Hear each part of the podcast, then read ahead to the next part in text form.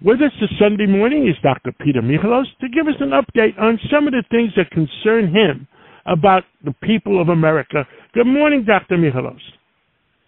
Good morning, John, and good morning, Cats Roundtable audience. Today, we're going to talk about a little bit of a different topic, which is a big topic, but nobody ever talks about the other side of the discussion. Today, we're going to talk about marijuana and uh, the cannabis uh, plant and smoking it and uh, edibles and different ways that people ingest it. Well, basically, marijuana contains two compounds. One of them is the CBD oil, which basically is used for anxiety, pain, inflammation, and nausea. The other chemical is called THC, and THC is basically the psychoactive part that is able to change uh, the brain in many ways, and uh, it actually, when you smoke it, it gets into the brain in 30 seconds. An interesting thing about marijuana, it's called lipophilic, means it dissolves well and fast, and that's why after you are exposed to marijuana, you can have it in your system for up to 80 days when it's found inside the body, inside the uh, fat, which is really uh, fascinating. One of the big problems that uh, is going on right now is that they're putting it in food, gummy bears, uh, candy, chocolates. They're infusing it in olive oil. And uh, sometimes unknowingly, people pick up a candy or a gummy bear and they leave it around. And to give you an example of how much of a crisis this is, especially since the legalization in 2017, there were about 300 uh, children admitted to uh, hospitals according to the National Poison Center. But in 2021, 3,054 children were admitted to the hospital, but 573 were in critical care ICU. Because what happens is that your blood pressure can drop suddenly with the uh, ingestion of these compounds, and your heart rate can go up as much as 20 points, and that's why sometimes uh, people uh, who have uh, underlying heart issues can have a heart attack after trying marijuana from the first time because their heart rate can jump 20 to 30 uh, points.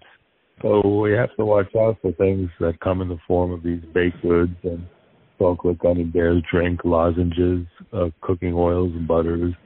Those are uh, now readily available and they're not properly labeled and a lot of times they're baked or made in people's homes and you can't control the dose of THC or the psychoactive uh, part. And some people can end up after ingesting these with breathing difficulty, seizures, panic attacks, anxiety, agitation, hallucinations, and uh, and nausea. I've never smoked marijuana uh, in my life. I had too many responsibilities in my life, and I didn't want to take a chance of it affecting my performance. And uh, and it seems like the opening up of America. I mean, what, what the heck is going on? Yeah, I totally agree. I think it's a national security issue. It affects our readiness as a country, as a military.